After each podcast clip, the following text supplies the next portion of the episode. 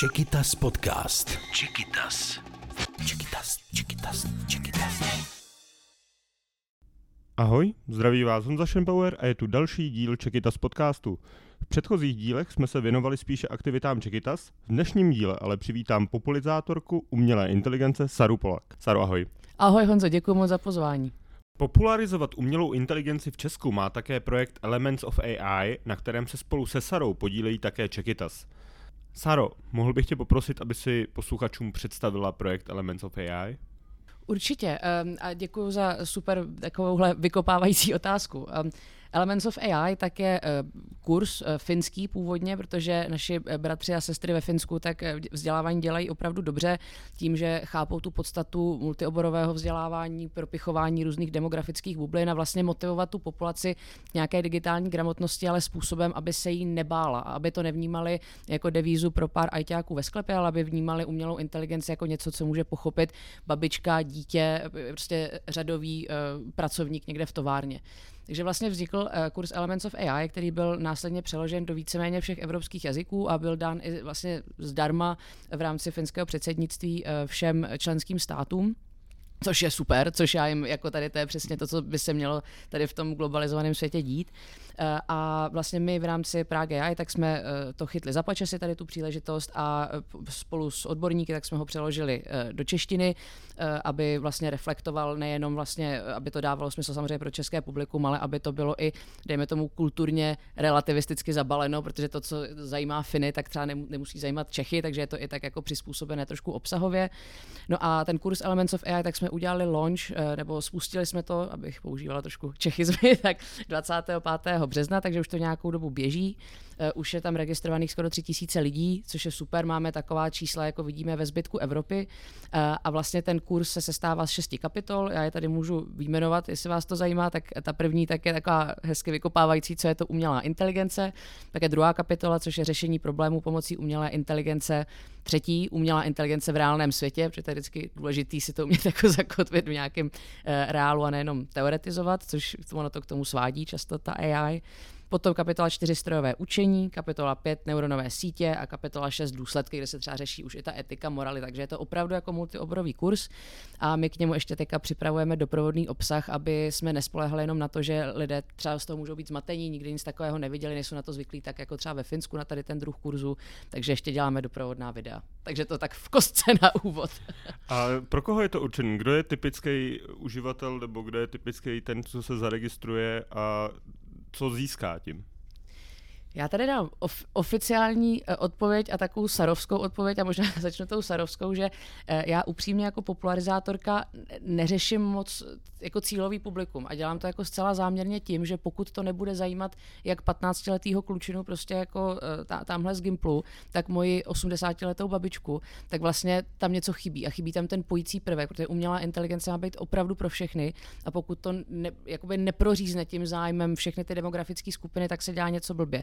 Takže to je taková jako trošku prozaická odpověď. V rámci Elements of AI, tak my samozřejmě chceme, aby to pomáhalo eh, všem, aby se, jak je to v tom Marečku, podejte mi pero, že i skladník ve šroubárně si může přečíst Fergilia v originále, tak opravdu chceme, aby to podpořilo všechny jako bez, eh, bez rozdílu. Ale samozřejmě jsou určité zájmové skupiny, které jsou teďka důležité na proškolení v rámci digitální gramotnosti. Takže teďka připravujeme například s Univerzitou Karlovou eh, Elements of AI kurz pro mediky. Chceme, aby medici se vzdělávali v umělé umělé inteligenci a e, lidi jako třeba Tomáš Šebek, tak tady to jako úžasně tlačí tady ten etos. E, potom samozřejmě bychom to chtěli dostat i do e, průmyslu, protože máme tady ten psychologický problém, že Česká republika je montovna a samozřejmě se tady hodně řeší to, že se budou automatizovat nebo robotizovat různé pozice, lidi se toho logicky bojí. Já sama jsem dělala ve startupu, který tady v té oblasti pracoval, tak jsem to viděla jako na vlastní oči, jako ten strach z, té, z toho, že prostě přijete o práci, nahradí vás robot. Takže tam i třeba třeba dát možnost těm eh, třeba například dělníkům nebo lidem u soustruhu se naučit ty roboty ovládat, pochopit vlastně, co ta umělá inteligence je, že nemůže nahradit jako člověka, jenom jim může vlastně naopak tu práci vylepšit, ale i pracovat s HR odděleními, aby to nebylo tak, že se koupí robot a půlka eh, pracujících se vyhodí, protože to není to řešení, tam jde o to přeškolení a třeba s Aspen institutem, tak jsme tady to velmi jako řešili, psali jsme na to několik studií, takže jsou tady určitě skupiny, které bychom rádi proškolili ve vzdělávání, ve zdravotnictví a právě třeba v průmyslu, ale uh, jakoby nepreferujeme nikoho. Tak. Chápu. A co tím získám? Když eh, absolvuju všechny ty kurzy, tak eh, získám tím jako nějaký certifikát, nebo proč bych, to, proč bych to měl dělat? Co je mojí motivací? To je skvělá otázka. My, my máme, uh, jako, máme taky ty, jak, jak bych to řekla, uh, marketingově, gamifikační vychytávky typu uh, Discord, takže tam můžou přijít lidi, začít jako víceméně to taký fórum, kde kam můžete přijít, po, povídat si. Máme instruktory, který vlastně vás vedou za tu ruku, který vám pomáhají, když jste třeba ztracený, takže je tam i takový ten humanoidní aspekt, aby to nebylo jenom od osobně, když si něco odklikáte na internetu a jdete domů. Máme skupinu na Facebooku, kam si dáváme všechno od motivačních článků až po mýmy, takže opravdu tam snažíme se tvořit ten paralelní obsah, ale máte napr- nebo promiň, máš naprostou pravdu v tom, co říká, že ona jedna věc je si to odklikat a druhá věc je, aby ti to k něčemu bylo. A tady to hodně řešíme s Tomášem Mikolovem, se kterým právě připravujeme um, ten doprovodný obsah v rámci těch videí, že on říká, jako jo, je super umět odpapouškovat, co to je neuronová síť, ale pokud to nebudu umět buď naprogramovat, anebo pokud to nebudu umět využít nebo minimálně si všimnout kolem sebe, jako jak to funguje, uh, tak je mi to k ničemu. Takže my se snažíme uh, dělat doprovodná videa víc dohloubky technologicky, aby třeba lidé co se víc zajímají a chtěli se posunout někam dál, třeba v kódění, tak aby jako měli tu možnost. Ale zároveň tam máme i takovou opravdu high level popularizační rovinu, kde mě by třeba stačilo, aby eh, člověk si uměl představit, jaká forma umělé inteligence funguje ve filtrování e-mail spamu. A ono vlastně to třeba nevypadá jako nějaký konkrétní cíl, ale v momentě, kdy ty lidi tady v tom prozřou, pochopí, jak ta technologie obklopuje, tak vytvoříme tu poptávku ze zdola, která je potřeba na to, aby jsme zdravě tlačili na stát a různé instituce, aby se dobře digitalizovali, aby ty lidi si uměli říct o to, jaký digitální služby vlastně chtějí a aby se stali takovými jako víc inteligentními konzumenty talenty tady v té technologické džungli. Takže tam nám jde o takovou jakoby základní osvětu a samozřejmě to, že dostanete hezký certifikát, to na tom taky pracujeme. Takže když jsem, když jsem ten člověk, který se chce rozšířit svoje znalosti o umělou inteligenci, tak jsem ten pravej, který by se měl přihlásit na Elements of AI. Přesně tak. Můžete být vyloženě ve stádiu, že třeba uh, už jenom nevíte, co je umělá inteligence, což teda jako ví málo, nebo ne ví málo kdo, ale těch definic je tolik, že rozhodně se za to nemusíte stydět ale třeba, že si prostě buknete pěstí do stolu a tak, jak byste se, já nevím, třeba eh, rozhodl na Erasmu jet na, eh, na, na Madeiru, abyste se naučili mluvit novým jazyk, jazykem, tak tady se vlastně učíte mluvit novým jazykem, tady se vlastně vzděláváte gramotně jako v něčem jiném. Takže eh, pro pro jakýkoliv člověka, který má třeba zájem na tom, jak fungují roboti, nebo ho jenom čistě prostě zajímá, jestli Terminátor, ten film je blbost, nebo je to založený na jako reálném příběhu, tak jakákoliv jako základní zvědavost, tak, je, tak stačí k tomu, aby tady ten kurz se začal. A kolik lidí už to absolvovalo, nebo jak dlouho to trvá? Eh, my jsme eh, udělali oficiální spuštění, i když už to běželo, eh, tak jako ta soft verze už pár týdnů, tak jsme to udělali oficiální spuštění 25. března. Od té doby je zhruba cca 3000 registrovaných a nějakých 250 absolventů. Takže je to zdravé číslo, je to jako v průměru se zbytkem právě Evropy, ale my doufáme, že ten doprovodný program, který k tomu děláme, které jiné země v Evropě vlastně nedělají. Oni víceméně jako přeloží ten kurz, mají k tomu třeba pár hezkých eventů, jo, pár takových vychytávek dodávek, ale my tady opravdu jako jdeme tak do hloubky, jako snad ještě žádná členská země a tvoříme opravdu unikátní obsah. Tak z toho mám hroznou radost a já právě doufám, že Tady ten kurz měl historicky problém, že to začne spousta lidí hrozně nadšeně, ale potom prostě toho nechá nebo to nedodělá, protože v tom právě třeba nevidí tu dlouhodobou přidanou hodnotu. A Kortika během covidu, tak eh, já to sama znám, člověk rozpracuje 100 tisíc věcí a dodělá půlku, takže, eh, takže my právě chceme eh, ani ne tak jako za každou cenu, aby tam bylo nějaké house numero, že se to udělalo 10 milionů lidí, ale spíš, aby tam byla vysoká konverze, že ten, kdo to začne, tak to taky dodělá, protože to je vlastně alfa omega toho kurzu. A kolik času si na to teda mám vyhradit, když se tam přihlásím? To je taky dobrá otázka. Um, my to chceme víceméně hodně freestyleově poskytnout lidem a nechceme jim dávat úplně nějaké časové omezení, ať to každý dělá vlastně podle sebe já si myslím, že takových jako šest týdnů tak je optimální. Jakože jsou lidi, co znám, co to udělali za, za půl týdne, nebo jsou lidi, kterým to trvalo půl roku, protože na to prostě neměli čas. Eh, a takže každý, ať si to jede podle svého, ale vzhledem k tomu, že je tam šest kapitol, každá má eh, tři subkategorie nebo subkapitoly, tak si myslím, že týden na jednu kapitolu by měl být dostačující s tím, aby si člověk jako ještě to jako se kolem toho dovzdělal a tam samozřejmě jako je důležité mít o to opravdu zájem, takže jestli třeba jako uh, číst na internetu články nebo novinky ze světa umělé inteligence, to všechno vás obohatí vlastně v rámci toho kurzu. Nebrat to jenom tak, jak to stojí a leží. A ty kurzy, že jsou tak úspěšní, ty jsou specifický čím? Čím, čím se staly tak uh, unikátním? Tím, uh, ono to dělala Finská univerzita, jestli se nepletu? Přesně tak. Uh, byla to vlastně uh, univerzita v Helsinkách spolu s reaktorem, uh, tak tomu dali vznik. Uh, mají to krásně vizuálně zpracovaný. Jakože opravdu tam jako dbali na ten marketing a ne v takém tom plitkém slova smyslu, ale opravdu, že to dává hlavu patu. A vlastně, co si myslím, že na tom jako nejhezčí je ta, ta prozaičnost, se kterou oni to prodávají. Jakože třeba už ta první kapitola tak vám říká, hele, všichni se uklidníme, všichni si samozřejmě myslíme, že AI nebo umělá inteligence je já robot, tak to není, nebojte se toho, v klidečku, pojďme do toho. A že je to taková jakoby eh, že vám to nekáže ten kurz, zároveň se k vám jako chová jako k někomu rovnému, takže právě tam, kde může být ten psychologický blok, kde lidi vnímají, no jo, technologie to není pro mě, já jsem třeba vystudovala účetnictví, technologie je pro každýho, tak jako písmo, takže vlastně ten kurz tak velmi nenásilnou formou umí s těmi lidmi pracovat a my se tady to ještě snažíme víc jakoby eh, dotlačit tady ten etos v rámci toho doprovodného programu. Já jsem někde četl, nebo jsem slyšel, že to mělo poměrně velký úspěch u žen, mm-hmm. že se zvýšil podíl, snad jsem slyšel jako o třetinu mm-hmm. přihlášek na vysokou školu. Jak je to možný?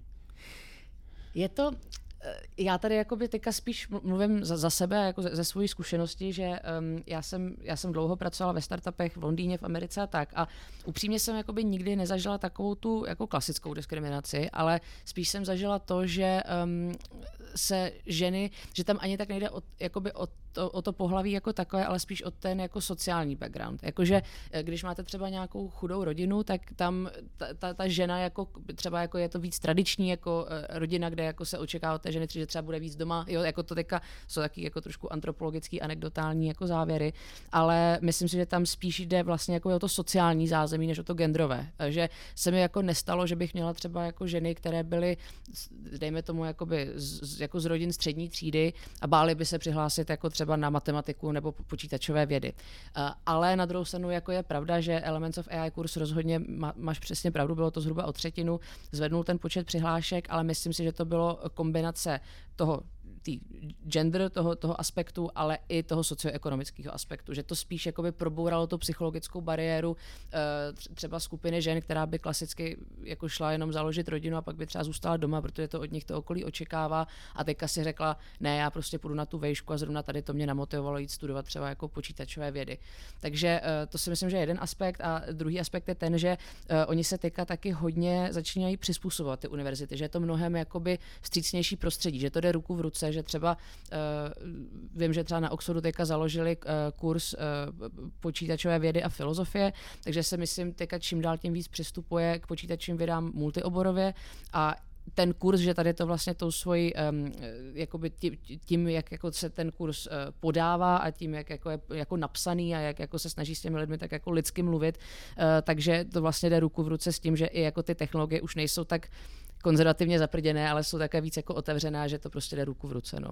Takže jestli to správně chápu, tak to nebylo jenom o tom kurzu Elements of AI, ale bylo to celkově jako náladou ve společnosti a ten kurz tomu hodně přidal tomu, že se začaly potom hlásit víc holky na vysokou školu, která je zaměřená třeba na umělou inteligenci. Je, je, je to složitý, je to minimálně můj osobní Jasně. názor. Jo, je to taky si trošku slepice vejce. Je to, já myslím, že za deset let na to bude zajímavá antropologická studie, ale myslím si, že je to spíš jako ta, ta souhra všech těch elementů, abych to, abych to řekla názvoslovně dobře.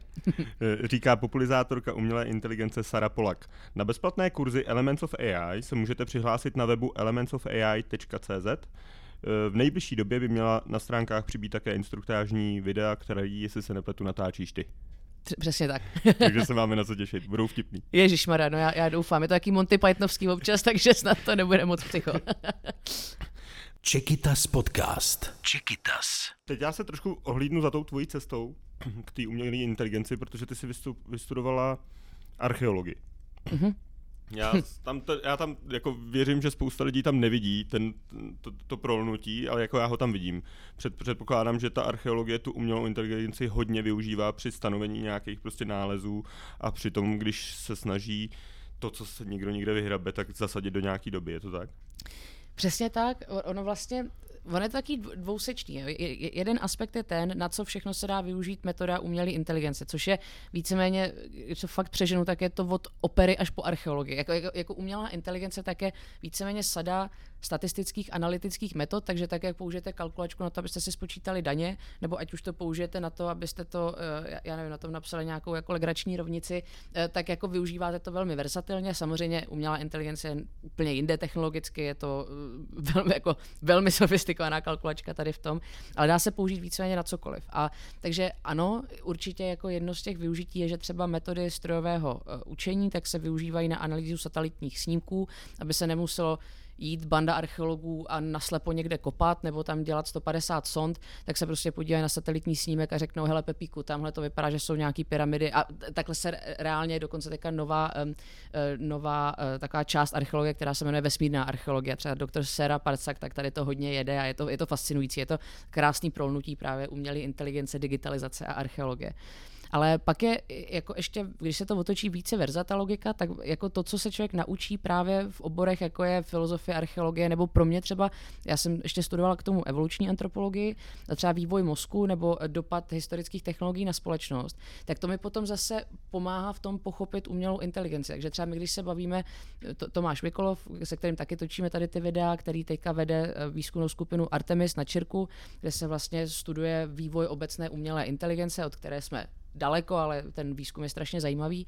Tak já když se s ním bavím, tak samozřejmě on je bedna neskutečná, já, já jsem proti němu úplný mravenec, ale často třeba řešíme věci právě jako z evoluční antropologie, že tam jako jedna věc je to potom e, nakódit, ale ta první věc je vlastně mít tu myšlenku a ta myšlenka často vychází prostě třeba z epigenetiky, nebo to vychází jako z teorie chaosu a to jsou, to už jsou potom věci, které naopak se naučíte na té archeologii, antropologii a takže pro mě jakoby vlastně ten oboustranný feedback loop je jako hrozně přínosný, takže já jsem za to hrozně ráda a čím jsem starší, tak tím víc tam to propojení vidím.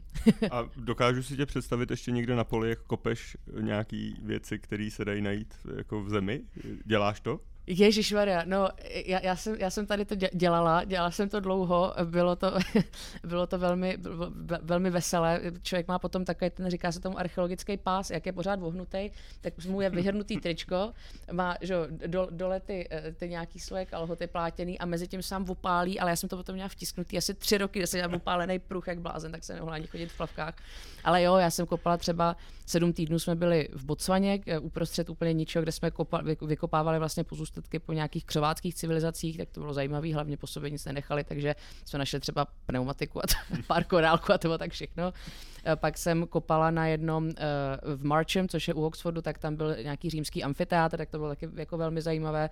A já jako když třeba jdu někde, jako já nevím, teďka jsem nedávno byla, nebo nedávno, to už je asi dva roky v Aténách, tak taky člověk prostě furt chodí a kouká se pod nohy, jestli náhodou jako něco neobjeví, občas třeba objeví nějaký střep. Takže mám k tomu jako hrozně jako pozitivní jako přístup, miluju to, je to můj život. Teďka zase otvírá Národní muzeum, tak tam hned poběžím, ale jako, že bych kopala okopávala zahrádku, o víkendech to ne. Takže jsem to řekl správně, spíš jsi populizátorka než archeoložka. Jo, řekl to správně. A co je teďka tím hlavním projektem, co je teďka to hlavní, co děláš, co, co ti vytěžuje nejvíc času? Je to, uh, je to takový trošku, teďka se formuje takový zajímavý uh, triumvirát, že uh, pra, pracuji samozřejmě na, z Prague AI, tak děláme Elements of AI, já už jsem v Prague AI jo, asi, asi rok a půl a jako vzniklo tam hrozně moc zajímavých projektů, já jsem hrozně vděčná, že jsem toho jako mohla být součástí a tam vlastně ta popularizace moje vznikla. Eh, a zároveň se čím dál tím víc angažuju v Paralelní polis. Eh, Paralelní polis, kde shodou okolností vím, že i Čekýtas je v Začínali jsme tam, no. Přesně v prvopočátcích, takže... Měli jsme tam, tam první taky, kancelář. tak, tak, oni, tak kucí, tam, kucí a holky tam pořád jsou a eh, vlastně já, já jsem tam byla na jednom eventu, který jsem dala dohromady minulý, minulý léto, který byl právě na AI ve zdravotnictví a začali jsme se tam bavit s Romanem Týcem a přišli jsme na to, že máme jako strašně společného koncepčně a že vlastně polis, což ten trojuhelník, těch věda, technologie a umění, že tady to multioborové prolídání je přesně to, co vlastně mě tak jako bere za srdce. A takže tam rozjíždíme uh, takovou technologickou klubovnu fyzickou, která se jmenuje Pioneers a chceme vlastně, jak tam vyučovat právě třeba Elements of AI, tak tam dělat jako herní večery, kde se bude hrát League of Legends, jo, tak tam mít přednášky a opravdu chceme dělat takovou multioborovou paralelní osvětu k tomu, že vlastně ta naše idea je taková, že uh, národní státy už je jako systém, který úplně nefunguje, což jako mě i jako archeologa fascinuje, třeba antropolog Apaduraj tak na to napsal hrozně zajímavou knihu, a že vlastně ten svět technologií, ať už jsou to kryptoměny nebo internet nebo umělá inteligence a digitalizované zdravotnictví, tak že vlastně mění radikálně lidem ty životy. A právě proto je kurz jako Elements of AI tak důležitý, aby se v té džungli jako uměli orientovat, aby se uměli orientovat jako v, v tom novém, nechci říct v novém řádu, ale v tom novém systému, který kolem nás organicky vzniká i díky vlastně covidu. Takže se věnujeme tam ideje cloudového společenství, eh, což je pro nás jako zajímavý a je to za nás jako ten nový systém fungování. Um, a ještě to vlastně... Můžu, určitě. Můžu přerušit, jak si to mám představit, eh, cloudový společenství? To je, to je dobrá otázka. Já to uvedu na konkrétním příkladu. Mm-hmm.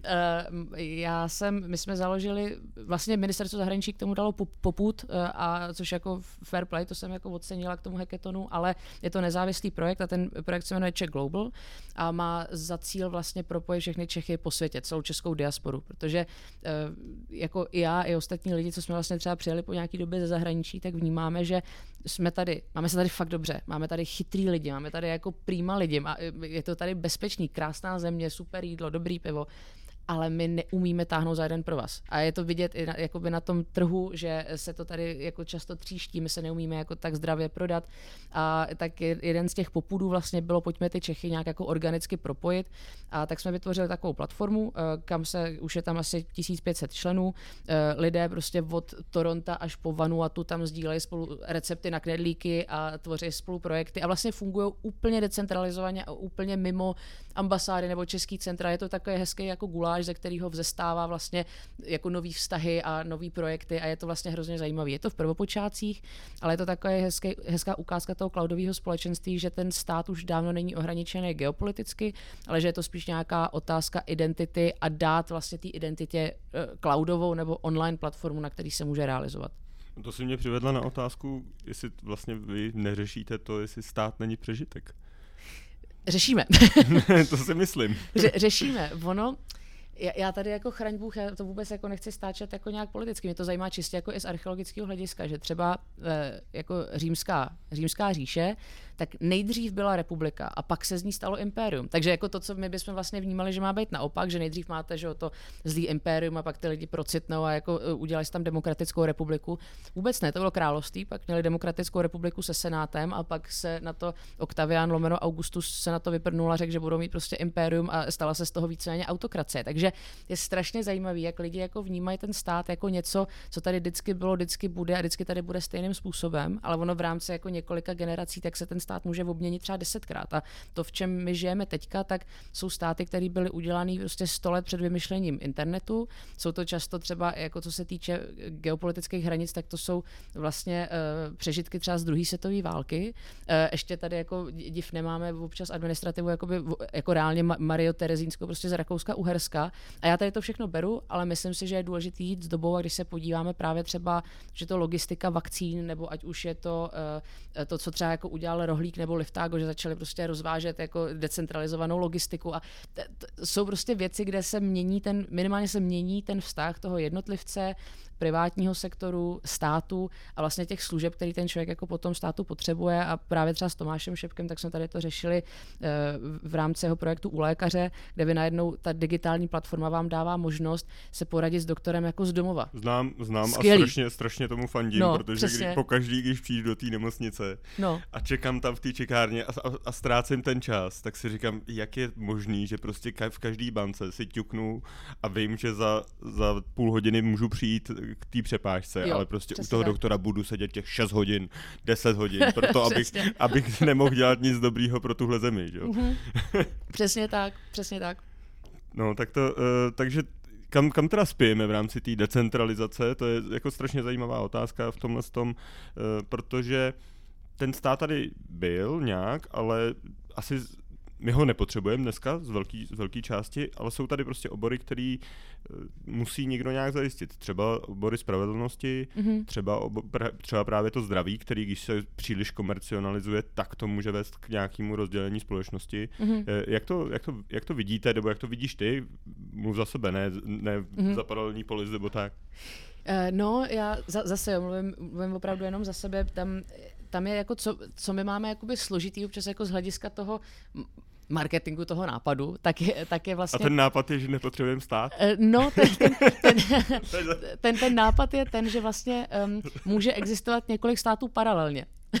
jo, jakože, jakože může fungovat opravdu jakoby několik systémů, několik společenství, že uh, třeba má, máme tam kamaráda Pavel Lupták, který, který je skvělý, ten je teďka momentálně na Panamě, ale to je člověk, který prosazuje takzvaný prostě country hacking, že člověk má občanství v jedné zemi, uh, daně platí v jiné zemi, uh, tarif a mobilní operátor má v třetí zemi a třeba zdravotní pojištění ve čtvrtý a, a funguje třeba jenom na bázi kryptoměn, takže prostě třeba bankovní účet je pro něj irrelevantní. A to už jsou potom takové věci, že nejdřív se na to člověk podívá, řekne si, ten člověk je Swag.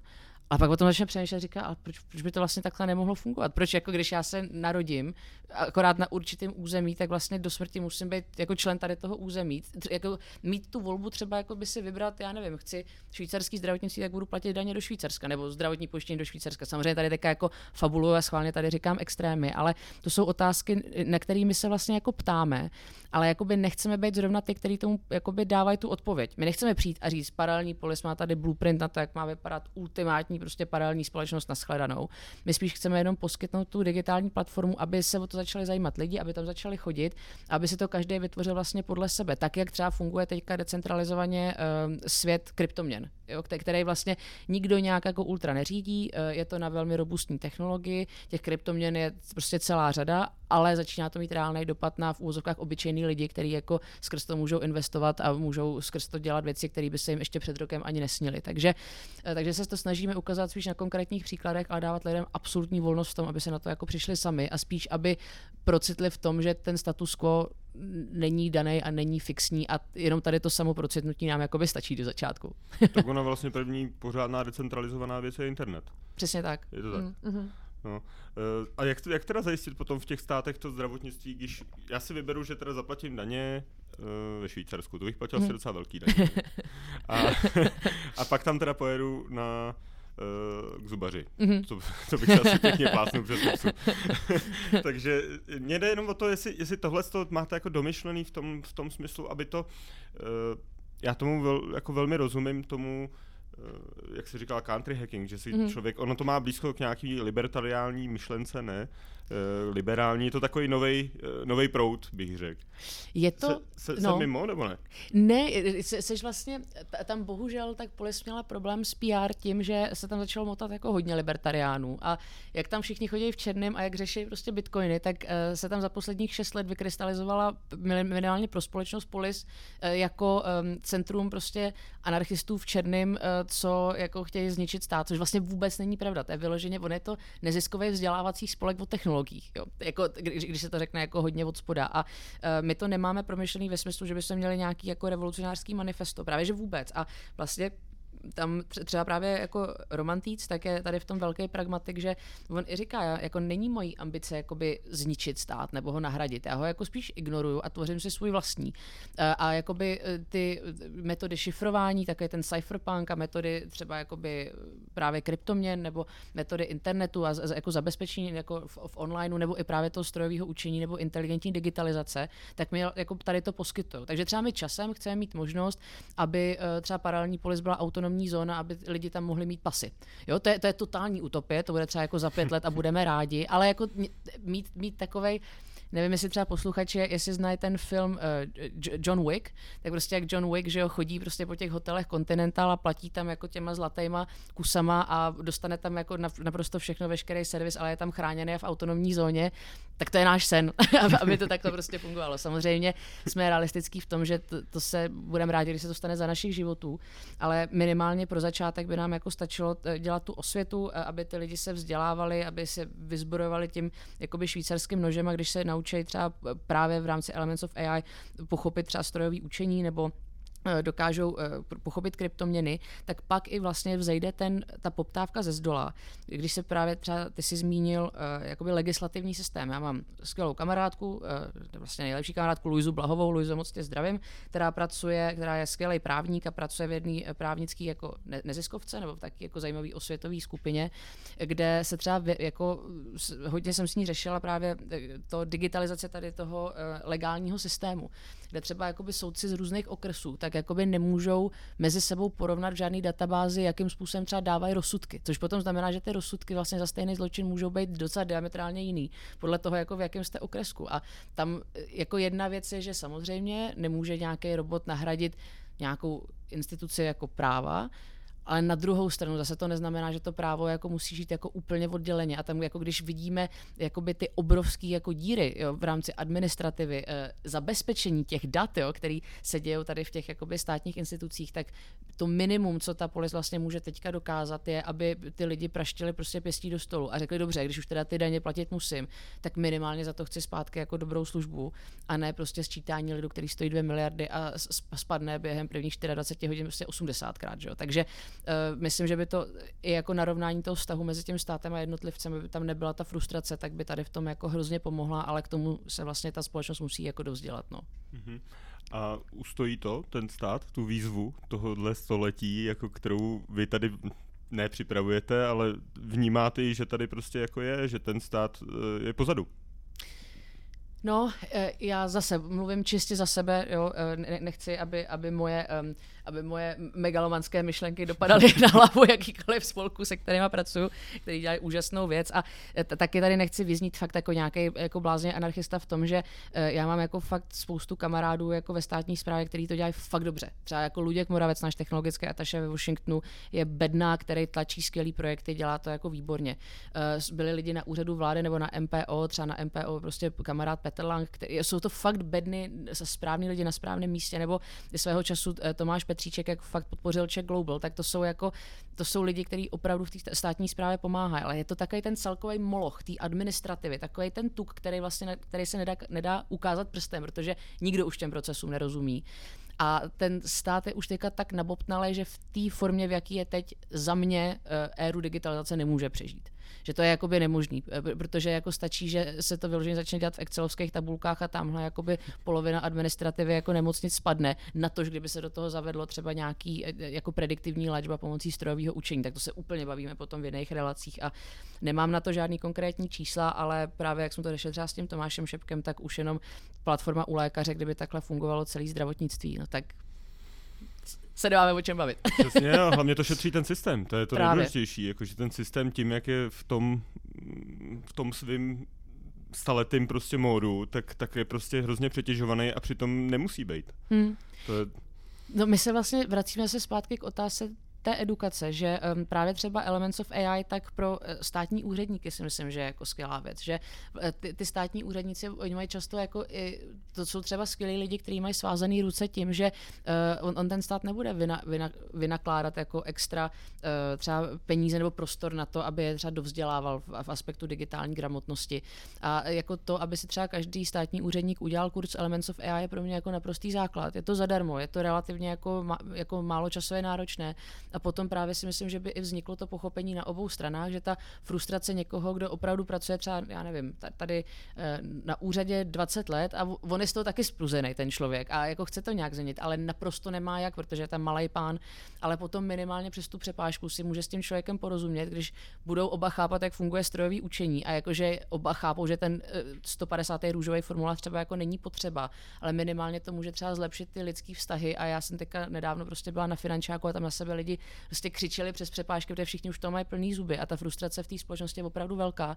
A myslím, že ta digitální gramotnost jako na obou stranách té přepážky by hrozně pomohla minimálně psychologicky, aby tam vznikla trošku jako větší symbioza nebo porozumění. No tak to jsme se přes stát a decentralizaci vrátili zpátky k tomu, že je třeba se přihlásit přesně, na kurzy Elements of AI. Tak. Což Všechny se, cesty vedou do kurzu Elements of AI. to jsem hrozně rád. Dnešním hostem Čekytas podcastu je absolventka Oxfordské univerzity Sara Polak, která se věnuje popularizaci umělé inteligence. Čekytas podcast. Čekytas. Můžu se tě zeptat, v rámci té popularizace a v rámci povídání o umělé inteligenci o ní hovoříš poměrně v pozitivním duchu, je to tak? Je to tak. A je, koukáš se na to někdy i negativně, na tu, nebo chápeš ty lidi, kteří to vnímají? Za prvé, ono občas ta umělá inteligence prostě v lidech zbuzuje nějaký strach. Mm-hmm. To je normální, protože je to něco nového. Mm-hmm. Ale druhá věc je, a na tu se chci zeptat, eh, co se stane, když se ta umělá inteligence dostane do rukou lidem, kteří ji využijou špatně? To je, no, to je ta, uh, taková ta poslední otázka, chcete být milionářem, na to bych každý chtěl znát odpověď a ono, bohužel je to, na jednu stranu se můžeme poučit z historie, a na druhou stranu je to trošku jakoby věštění z křišťálové koule, tak zase tady mluvím jenom za sebe.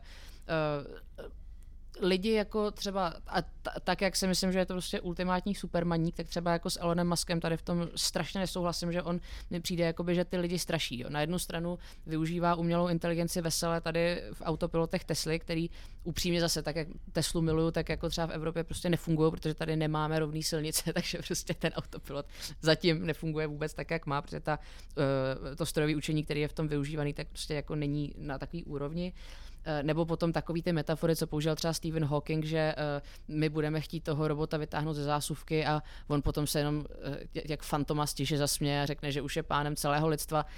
Tak já to chápu, že se to snaží jakoby k něčemu jako připodobnit, ale tady to, o čem oni mluví, tak je obecná umělá inteligence, ke který dobře se nějakým způsobem posouváme, jako tady k, jejímu, eh, k tomu průlomu, aby jsme ji měli, nemáme ji. Protože kdyby jsme ji měli, tak eh, ten svět vypadá úplně jinak. Máme samozřejmě třeba eh, DeepMind, i když často to je spíš jako chytrý PR, než jako reálný produkt, škálovatelný, tak jo, jako řeší se hodně jako longevity, řeší se to, že umělá inteligence bude moct řešit čím dál tím komplexnější problémy, ale vlastně jediný, co se pořád mění, tak je ta komplexita těch problémů, ale nemění se ta podstata té umělé inteligence, aby byla opravdu ta obecná, která víceméně funguje stejným způsobem jako člověk. K tomu jsme, jak, jak, jak říká právě Tomáš Mikolov, tak jako jestli my si myslíme, že umělá inteligence je na úrovni našeho mozku, tak je spíš na úrovni jakési bakterie a má přece prostě miliony let evoluce. Takže pes je chytřejší než umělá inteligence?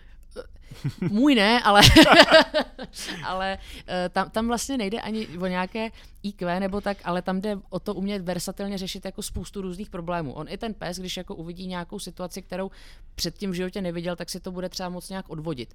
Ta umělá inteligence, pokud jí eh, vyloženě jako neřeknete, na co se kouká, tak ona to vědomí nemá. Jo? Takže plácnu. Když budete chtít uh, po uh, algoritmu strojového vidění, aby, bylo, aby byl schopný rozlišit křemílka od vochumůrky, musíte mu ukázat tisíc obrázků křemílka, tisíc obrázků vochumůrky, říct mu tohle je křemílek, tohle je vochumůrka.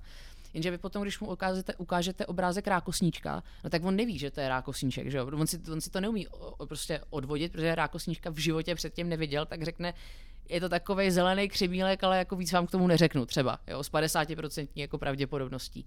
A uh, samozřejmě umělá inteligence se dá jako využít jako hodně sofistikovaně, tam uh, problémy ale často jsou v té nekompetentnosti lidí, kteří jakoby využívají, než k tomu, že by to třeba mysleli blbě. Jo? Takže e, třeba teďka výborný příklad tak je ten chatbot na Twitteru od Microsoftu, který víceméně byl jako blbě naprogramovaný a začal, si, začal se učit na bázi toho, co viděl na Twitteru, na internetu, eh, což často byly rasistický, sexistický řeči, protože prostě lidi jsou čuňata, ale on to, to, tam potom, když vám začne ten bot tweetovat, že by se tamhle měla vyvraždit nějaká etnická skupina, tak on to neříká, protože by měl to vědomí a nějak by se učil a najednou tam vznikala jakoby nějaká zlá entita.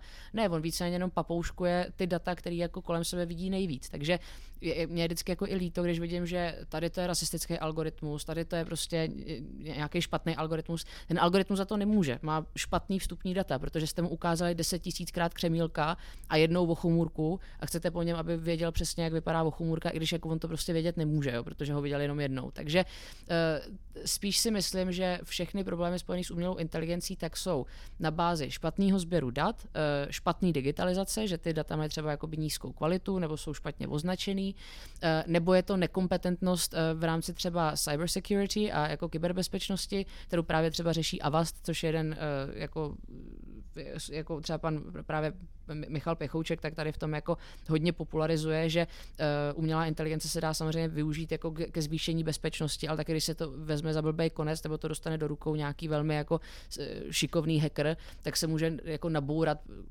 na burzu, do nemocnice a spáchat chaos. Jo. Ale to může člověk udělat, když tam odpálí bombu. Jo. Takže vlastně oni ty rizika jsou pořád stejný a pořád jsou spojený vlastně s lidskou náturou, akorát ta umělá inteligence poskytuje jakoby větší škálovatelnou platformu, skrz kterou se ten chaos dá jakoby uchopit.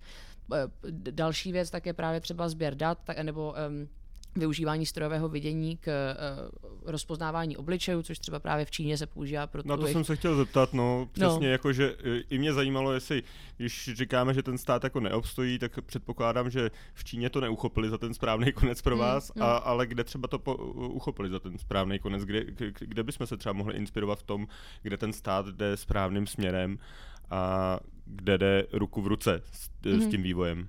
Je, je takový příklad? Určitě, tak my jsme třeba, uh, vím, že jsme se tady bavili na, na, na české scéně, tak je několik firm, které dělali právě strojové vidění v rámci uh, rozpoznávání třeba obličejů a jestli lidi mají roušky nebo ne, uh, ale nebo strojové vidění v tom, jako jestli vidíte na rengenu karcinom nebo ho nevidíte. Jo. Takže když to řeknu jako hodně, hodně blbě, tak strach z toho, aby jsme neskončili jako Čína, ale neznamená vytvořit potom regulaci, která zamezí vývoji strojového vidění a my potom nebudeme mít třeba my nebudeme potom mít uh, jako ve zdravotnictví dostatečně jako přesné analytické metody a potom budeme víceméně třeba jako brzdit uh, pokrok v tom, jak se odhaluje rakovina, jakým tempem. Takže, takže uvědomit si, že jako jakákoliv regulace, jakákoliv směrnice právě vyjde z Evropské unie, která upřímně často ty regulace, co třeba teďka vyšly nedávno před pár týdny, uh, tak si z nich hodně jako IT odborníků a firm klepe na hlavu, protože to vlastně řeší ten důsledek lidské podstaty a řeší to nějakou abstraktní obecnou umělou inteligenci, ale neřeší to uh, vlastně jakoby ten vývoj a ten výzkum, protože teďka momentálně tak je Čína prostě napřed, Amerika je napřed a uh, my se jim musíme nějakým způsobem technologicky vyrovnat, protože když to neuděláme,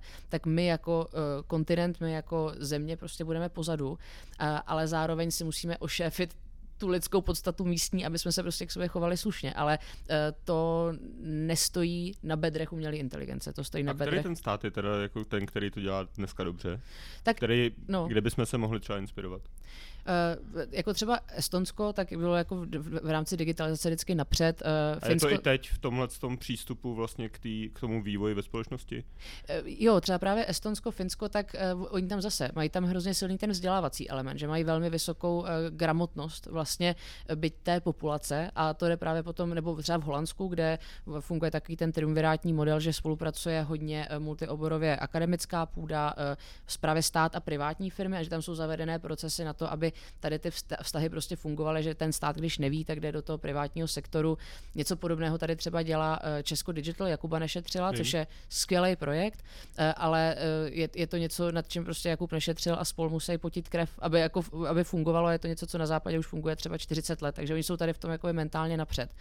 Izrael je takový samozřejmě trošku kontroverznější případ v tom, že tam uh, třeba to, jak mají digitalizovanou společnost, tak to, jakým způsobem byli schopni třeba proočkovat během covidu, tak bylo i částečně proto, že mají velmi dobře digitalizované zdravotnictví, jenže tam zase ten digitální vývoj nebo výzkum tak jde ruku v ruce s výzkumem armádním, kde samozřejmě vy testujete ty technologie ve velmi extrémních armádních jako podmínkách, a tam už se potom dostáváme do té jako otázky etiky, že když máte třeba jako autonomní zbraně a je blbě naprogramovaný dron a začne střílet do civilistů, tak to je potom jakoby ta stránka umělé inteligence, která je stinná, ale zase za to ta technologie nemůže, to můžou ty lidi. Takže uh, Izrael to dělá jako velmi dobře v mnoha aspektech, Estonsko, Finsko a uh, Česká republika k tomu má jakoby velmi dobře našlápnuto, ale potřebujeme tam ještě překlenout tu spolupráci s tím státem, nebo si to vytvořit nějak paralelně.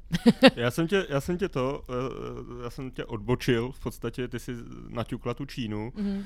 Já z toho mám relativně čerstvý zážitek, protože jsem tam byl mm-hmm. loni, mm-hmm. takže jsem to tam viděl a ten sociální skóre a rozpoznávání obličejů a to všechno, to je asi tak, jak by se to nemělo uchopit, ta umělá inteligence z pozice státu. Eh, vnímáš to tak? Rozhodně, rozhodně. A, a tam jde zase, eh, tam ale třeba už nejde tolik o umělou inteligenci, tam už jde potom o sběr dat a komu ta data patří. Uh, takže uh, to je něco, co třeba jako te- teďka se hodně jako řeší v rámci, i v rámci třeba právě těch, těch kryptoměn, tak je tady to jako fascinující, že je všechno zašifrované, je všechno prostě jako individuální, jako end-to-end transakce, tak jsou jako, tak už se potom nedají jako nikdy změnit a vlastně jsou na bázi toho individua a i tady to mně přijde právě jako by ten systém té decentralizace, která funguje jako velmi dobře, ale je to samozřejmě úplně mimo stát, že ten stát vůbec ani neví, jak má kryptoměny regulovat, neví, ani no. neví, co to je. Eh, takže vlastně to je příklad toho, že já nechci radit státům, jak to mají dělat, já spíš chci jako vytvořit technologie, které jsou na nich jako nezávislí. Eh, ale co musím říct, já jsem v Ázii jako dlouho žila, a tam je zase jakoby úplně jiná psychologie. On takový ten jako strašák ve formě uh, té Číny, tak ano, na jednu stranu z toho jde mráz po zádech, na druhou stranu bychom byli naivní, když jsme si nemysleli, že něco velmi podobného se děje třeba v Americe. Jo? To, že vaše credit score je prostě dané tím, že si o vás centralizují data a to, že prostě Edward Snowden je tam, kde je, protože třeba na některé věci přišel a říkal je nahlas, tak jako oni často tady ty země si nemají co vyčítat, akorát to PR si dělají různě. No. Takže já, já jako nechci, um, nepřipadám si v pozici, kde bych mohla radit státům, jak to mají dělat a, a vlastně na to jdu úplně jakoby z, z druhé strany, snažím se vzdělat ty lidi, protože potom to skončí tak, jako bylo například teďka v Bělorusku ty protesty, kde právě ta stejná technologie, které se bojíme u Číny, to je třeba zneužití face recognition pro to, abyste mohli manipulovat občan, občany, tak během těch běloruských protestů, tak právě ty, co protestovali, využili tady tu technologii strojového vidění, aby našli tajné policisty jakoby v davu, aby se jim mohli případně vyhnout, nebo asi možná jim dát i nějakou tu facku, což jako to, to, to už potom nechci radit, jak by se tady, tady v těch situacích měl, měl, měl člověk chovat, ale byl to přesně ten příklad toho, že ta masa pochopila, jak funguje ta technologie a byla ji schopná využít ke své ochraně. Ale samozřejmě lidi hold už fungují tak, že pokud k tomu nemají poput nebo pokud je někdo nevede, tak to často nedělají. Mají takový, jakože i když je těch lidí desetkrát víc, tak jako se bojí že a nes, nesemknou se. Eh, a v tom je právě ta osvěta a opět bezplatný kurz Elements of AI přijde velmi důležitý. no, eh, já bych to chtěl zakončit spíš pozitivně. Aha. protože tyhle ty všechny věci, kde nás kdo sleduje a to, tak eh, aby jsme z toho neměli špatnou, špatnou náladu. Tak eh, spíš mi řekni ty pozitivní příklady té umělé inteligence, které tě teďka napadnou, třeba řekněme z minulého století, který nějakým zásadním způsobem pohly uh, tou společností.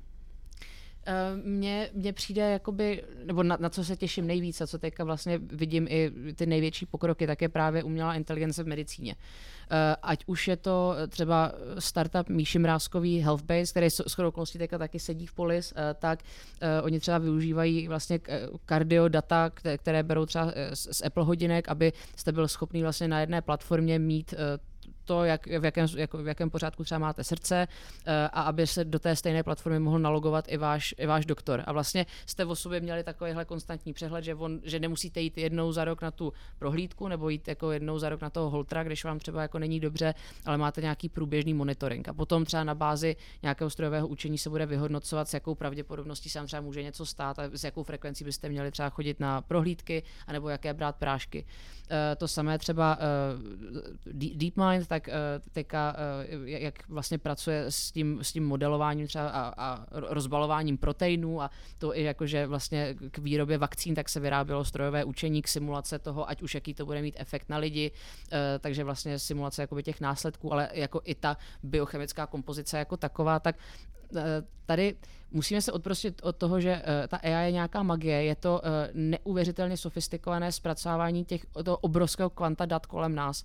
A já když si představím, že najednou nemusím, jak Jouda si dávat do diáře, že každý teda půl rok musí mít na tu preventivní prohlídku, ale že mám prostě platformu, která nějakým způsobem sleduje moje zdraví a potom dostanu personalizovanou na bázi svého genomu, svého životního stylu, třeba jako své etnicity, tak dostanu třeba doporučené nějaké léky, které vím, že pro mě budou super a vlastně na, na na stejnou nemoc, třeba tak jako ta kombinace léků je víceméně jakoby nekonečná a jako když ten člověk bude mít tady tu personalizovanou léčbu a bude to jako eh, administrativně prostě na jedné platformě, která bude zabezpečená, tak už jenom to může jako opravdu zachránit životy jako milionům lidí. A, takže tady v tom já vidím jako největší budoucnost a nejvíce na to těším a e, tak to je jedna věc a druhá věc je ještě umělá inteligence ve vzdělávání.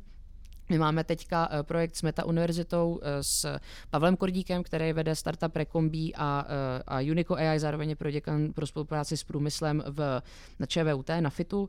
A, a Meta univerzita má vlastně pomocí takového jakoby doporučování, tak um, měřit pokrok člověka to, a to, jak se učí, ale nejenom ty oficiální předměty ve škole, ale právě i celoživotní vzdělávání, soft skilly, jo, takový to, že třeba se stydíte a naučíte se jako mluvit před lidmi, jo, takovýhle jako fakt jako až psychologický nuance, ale být schopný tady to vlastně měřit od školky až prostě po to, kde je vám 90. A že vy najednou začnete chápat ty konekce mezi školkou, vysokou školou, celoživotním vzděláváním, že potom si uděláte bezplatný kurz Elements of AI, když pracujete třeba někde v továrně a vlastně můžete trackovat svůj vývoj jako člověka a najednou spousta těch problémů, které se teďka třeba řeší v těch, v těch, v těch vzdělávacích panelech, jo, jakože máme prostě krizi vzdělávání, tak tady je přesně ten příklad, kde strojové učení může vlastně dát tu personalizaci a takovou tu důstojnost tomu jednotlivci, který si vlastně může pomocí nějakého algoritmu vybírat životní cestu podle toho, na co je třeba talentovaný, to, co mu jde a vlastně najít si to své místo tady v tom jako chaosu, tady v tom světě. A i něco s okolností, co právě Čekýta dělá jako fantasticky, že vy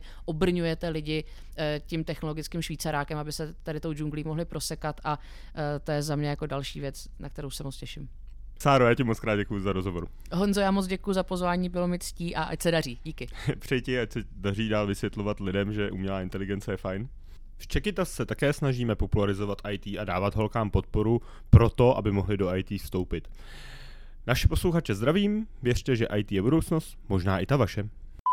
Čekytas podcast. Čekytas.